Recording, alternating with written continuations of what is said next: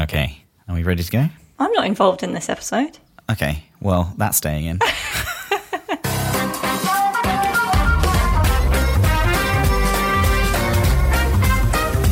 I guess it's time for a non cold open and to say thank you all for joining me. We have a special episode in which we are talking passwordless. So, to kick things off, we don't have a Watchtower Weekly, but we do have 100th episode giveaway. So, to celebrate 100 episodes of Random, we've done 100 episodes. This is ridiculous. To celebrate 100 episodes of Random but Memorable, next episode, we are giving listeners the chance to win one year free of one password. Is that all? Can we do something better than that? Anna, I know you're here. You're just listening in.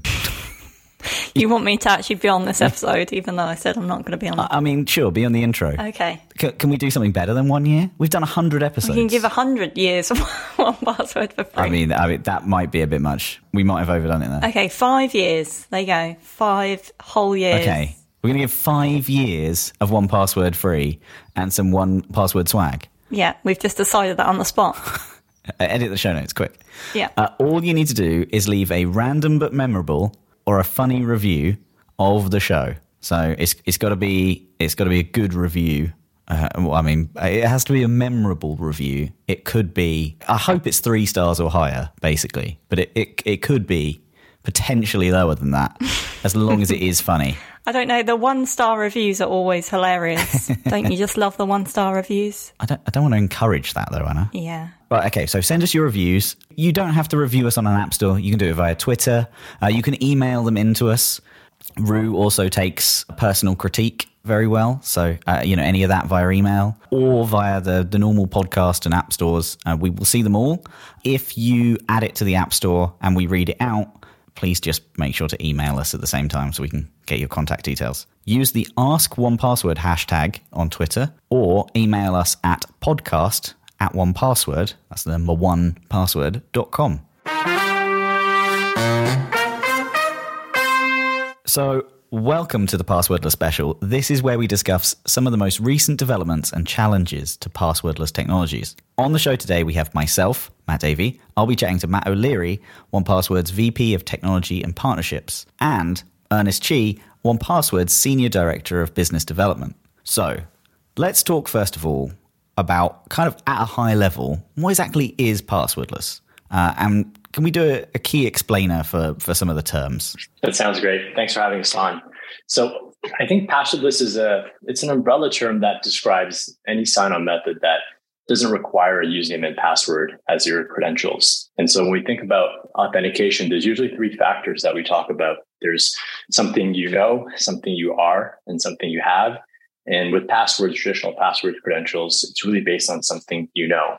And with passwordless, it's a combination usually of something you have and something you are that allows you to authenticate. And a lot of these passwordless factors are already used today as secondary authentication factors. So things like temporary codes on text or email, email magic links, social sign-on or enterprise SSO are all examples of passwordless authentication that's already out there and, and pretty widely adopted today but perhaps the, the most promising and relevant one of late has been has been WebAuthn. So there, there's a bunch of these out there today. The key fact that I'd kind of like to dive in for a second is every one of these is backed at the moment by a password, right? Like you have a a device passcode and you have device biometrics, and one is a fallback for the other including like you know social sign-ons and temporary codes via email and all of this stuff is mostly used as like second factor right? And the, the social sign-on you still have an email password.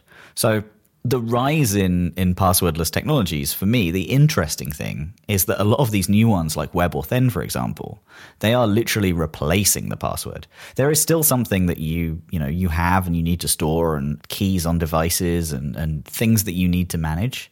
And the the user experience of which is kind of dodgy in some places. Right. And the ownership of such is dodgy in certain places. But i think that's the most interesting about WebAuthn do you want to kind of dive in and tell me a bit about you know WebAuthn and where it comes from? Yeah, I think that's the beauty with WebAuthn is that it's something that is truly passwordless in the sense that it isn't relying on a you know traditional username and password as as a backup. And so WebAuthn is this It's an open standard that has been developed by the FIDO Alliance and the World Wide Web Consortium. And it, it enables authentication using a public and private key pair instead of usernames and passwords. And it works nicely because with the private key pair, that private key is always stored in a user's device and is never kind of shared or sent out anywhere in order to authenticate.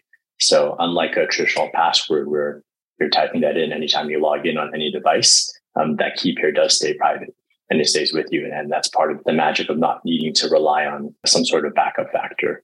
And I think the interesting thing from a you know looking at this from being in security is just the how future looking this is. I have one login that is classed as WebAuthn, and that's for Fido itself. So I don't think these things are, are, very widely adopted at all yet. So why don't you give us an introduction into into what Fido is and what what they're doing? Yeah, so Fido is this, it's an open industry association and they develop and promote passwordless authentication standards. And, you know, I think they play a really important role as this open industry group. And not only are they developing new passwordless technologies and standards, but they have a really important role to play to ensure that you know these standards they develop play nicely across all devices operating systems and platforms. And so that interoperability is part of the magic that's going to lead to true adoption of passwordless. And they have a pretty large membership base. A lot of the industry leading technology companies apple google microsoft amazon are, are all members of fido as well as 1Password which we recently joined the fido alliance a little over a month ago yeah, I saw that. Uh, that was great. What is the the significance of this? Maybe Matt O'Leary. I know you were involved in in making that partnership a thing. What's the significance of, of Fido? Do you think? I think just to build on what Anna was was saying about you know how long Fido has been around. It is a I think a 14 or 15 year old organization that for that period of time has been calling for the end of passwords. And I think that if you look back on just some, you know, there's a Fast Company article headline from a couple of months ago that was being widely shared here at 1Password talking about the death of passwords. There's the exact same headline that you can find in a 2013 article. And going back to 2004, Bill Gates was claiming that, you know, passwords were going to be eradicated. I think that just frames how difficult of a problem this is to solve. And when you say that this is a future facing thing with WebAuthn, I do think there's a lot of positive components to making kind of headway to solving this issue. And I think the reason that we wanted to join the alliance, that 1Password wanted to join the alliance, is that we feel we have a very, I think, interesting role to play in helping to manage that transition. You know, when you look at WebAuthn, and when you look at passkeys, that is just another way for users to authenticate. And I think another way of looking at that is that from an end user standpoint, it could just be very confusing. And I think one pass for being at the table in those conversations and helping to manage this move towards a world without passwords, that's why we were excited about joining. Yeah, I, I actually tweeted that finding how you signed in is the new finding your sign in details. And I, although it was a, a witty quip, I think it's actually pretty true. I have massive issues today when there are a million passwordless options, and I can't remember which one I, I took. I, I know recently we also announced the beta of a social login for 1Password. So you store it in 1Password and you go onto that website and it literally tells you, hey, you signed in with Google or you signed in with Facebook. I hope the sign in with Facebook one, it kind of gives you a little reminder of the bad decision that you made there uh, and helps you correct it. But uh, so going back in kind of history, to WebAuthn. Could you, in simple terms, kind of describe how it works? Yeah, I'll, I'll, do my best. It's certainly a bit of a of a complicated topic behind the scenes, but we, we talked a bit about this use of a public and a private key pair to authenticate with WebAuthn. And you know, initially that was designed to be used with a hardware key, and the reason is that you know a specific public and private key pair gets generated for every service you're signing into and every device that you're using. And so there's no recycled credentials, there's no sharing of credentials.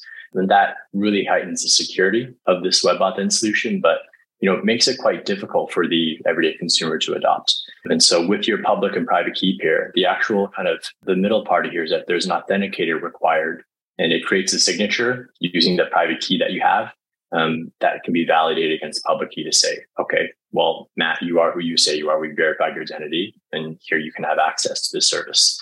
And these authenticators, they come in the form of supported browsers, you know, Chrome itself and, and, many browsers have support for WebAuthn already built in now. Uh, it can be hardware like a YubiKey or you know the device biometrics on your on your laptop or on your iPhone.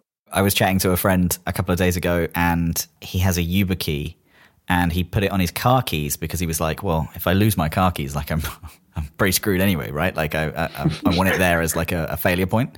And then he needed to get access to something, and his wife had borrowed the car, so he had to wait for her to get back before he could access his authenticator key. I was like, you need you need to probably buy a few more of those. I, I think I have like four dotted around the house, uh, just tucked in various places. And I think the thing with authenticators too, Matt, to that point, you have worked in security for 10 years. So, of course, you have four dotted around the house. But I think for the everyday consumer, the expectation that they would take those kinds of you know actions, which is a lot of friction for anybody to even figure out how one of those things works. I feel like that's an important piece of why maybe adoption hasn't been as great as as FIDO would have hoped. Oh yeah, hundred uh, percent. Like even I get myself twisted in in turns, and yes, like I'm a designer. I'm not the most technical, technical of people, but like I feel like I should be able to use these things, and they're incredibly difficult. Yeah, some of them, you know, you put in and it mounts like a USB drive, but it also does something else. The quality of experience, even with the like the base of standards, is really difficult to maintain. But going back to kind of WebAuthn, it's been around for like a long while, right?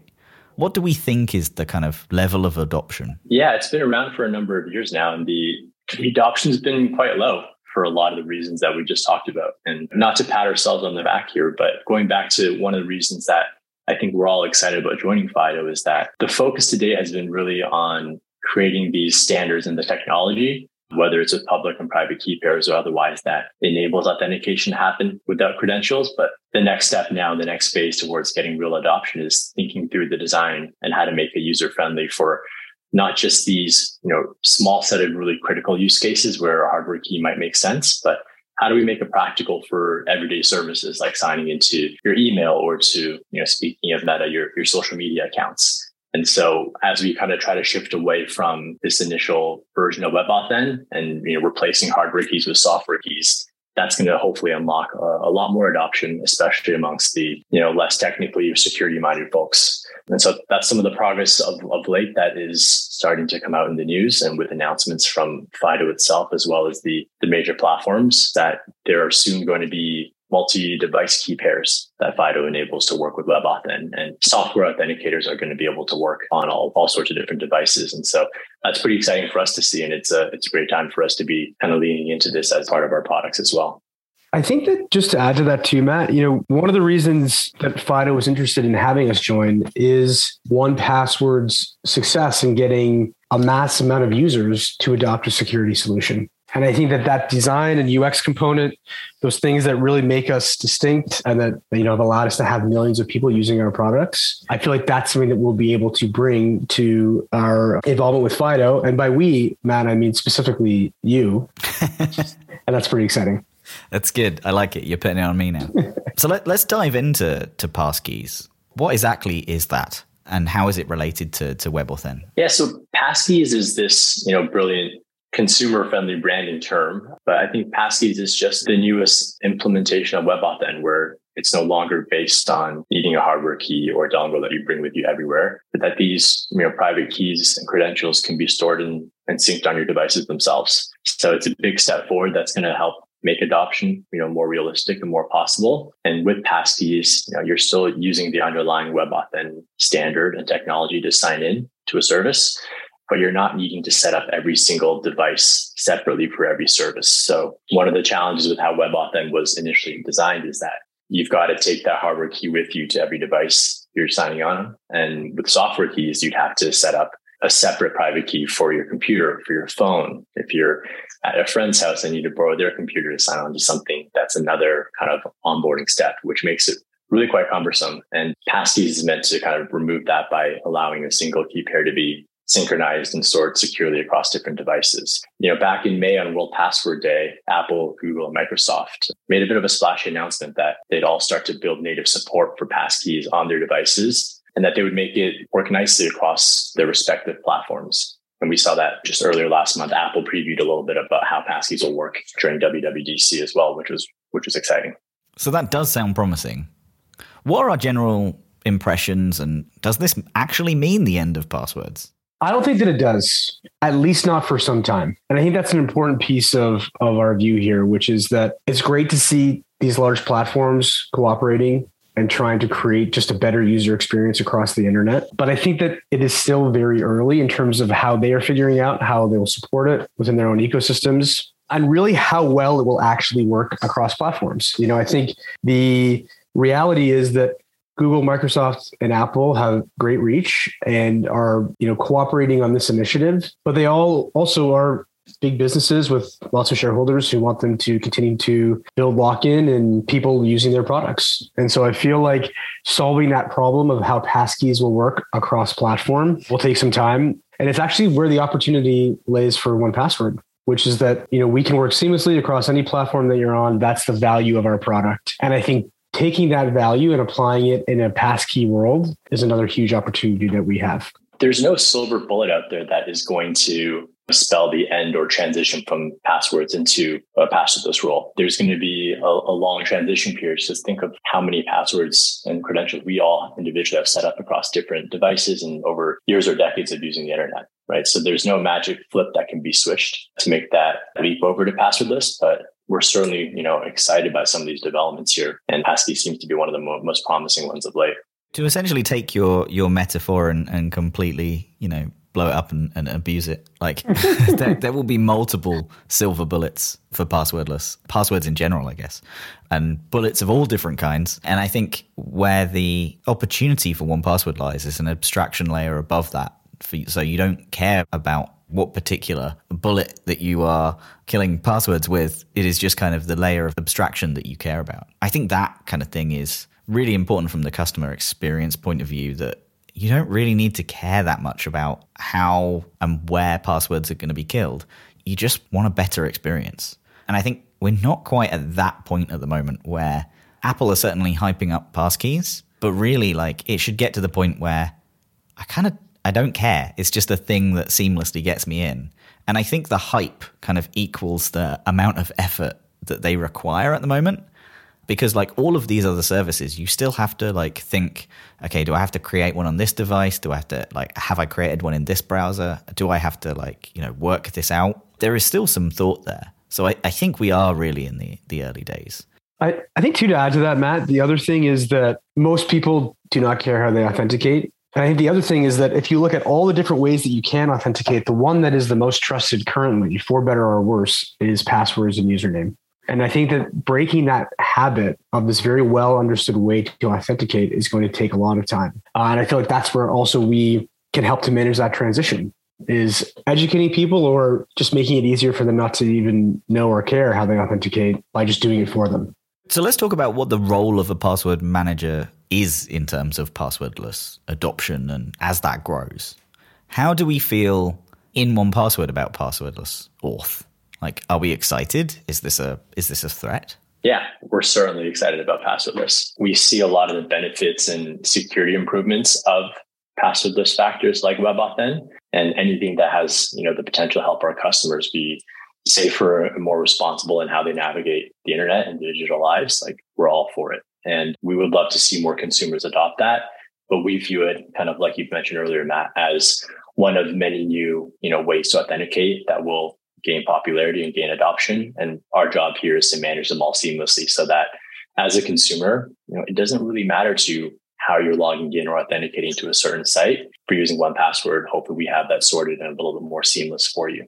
So, how is 1Password planning to support passwordless authentication? We have plans to build support for for passkeys and WebAuthn. And part of what we've seen with this latest beta for managing your your social sign-on credentials in 1Password, that's going to extend to other ways of authentication. And passkeys and WebAuthn are probably next up in terms of what we look to add towards. So, wanting to make it easy and safe for you to save the passkeys that get generated for different services right into 1Password, making them available and you know synchronized everywhere, whether it's your phone or your computer or any device you're logging into 1Password in. That's kind of the magic sauce that's made it successful to date. And so we certainly want to bring that experience to passkeys and WebAuthn as well.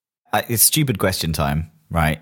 I know we're all ridiculously biased on this call. You know, speaking for myself, if the whole password problem is solved and all of passwordless is is just smooth as all heck, like I'm perfectly okay to retire and find another job or open a coffee shop or, or something like that. But why is one password as a password manager well positioned to store and I guess manage your passwordless credentials? Like, why are we good for this? So I think we're biased, Matt, but we were all users of the product before we joined One Password. Uh, maybe not you. You've been here a long time, but I was one one password two for me. Oh wow, a veteran. I, I think the reason that any user uses One Password is this is solely why we exist to help you secure your identity and privacy online and manage your credentials.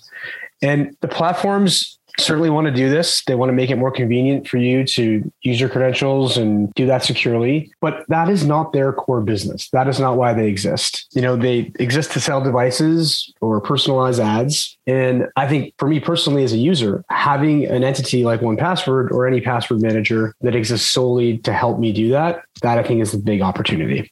I also think that authentication is going to get more complicated before it gets simpler. You know, there's going to be a transition period where consumers that were already there, in fact, are using a combination of passwords, social sign on, passwordless credentials for various services. It's what we talked about earlier, being that abstraction layer and making people not have to think about how they're signing on and just doing it for them. That I think is going to be an opportunity for us and, and other password managers that's only going to grow. Very nice answer. Matt O'Leary, everyone. so, so let's talk about some of the risks of essentially like one password as a third party not managing this. Like, what are the risks to platform and ecosystem or browser? Like any of these things locking you in? I think that risk is too strong of a term. All this will end up doing is that whatever ecosystem you're in, it will make that experience work better. But I think the reality is that I know I am personally, and, and most people are, are working across multiple ecosystems. And so just having a friction filled experience, if you are in that, in that scenario, that I think would be the user problem. I, I certainly wouldn't call it a risk. And I do feel like, as we mentioned earlier, us and other password managers are in a great place to help to bridge that gap, to make it more seamless to work between different platforms. I had to download another browser just this morning so there we go, just to just to try out a new service. Yeah, I think it's it's still pretty early for for passkeys, and I know that you know the platforms themselves are are still working hard at figuring out how they're going to support this, how they're going to make it interoperable.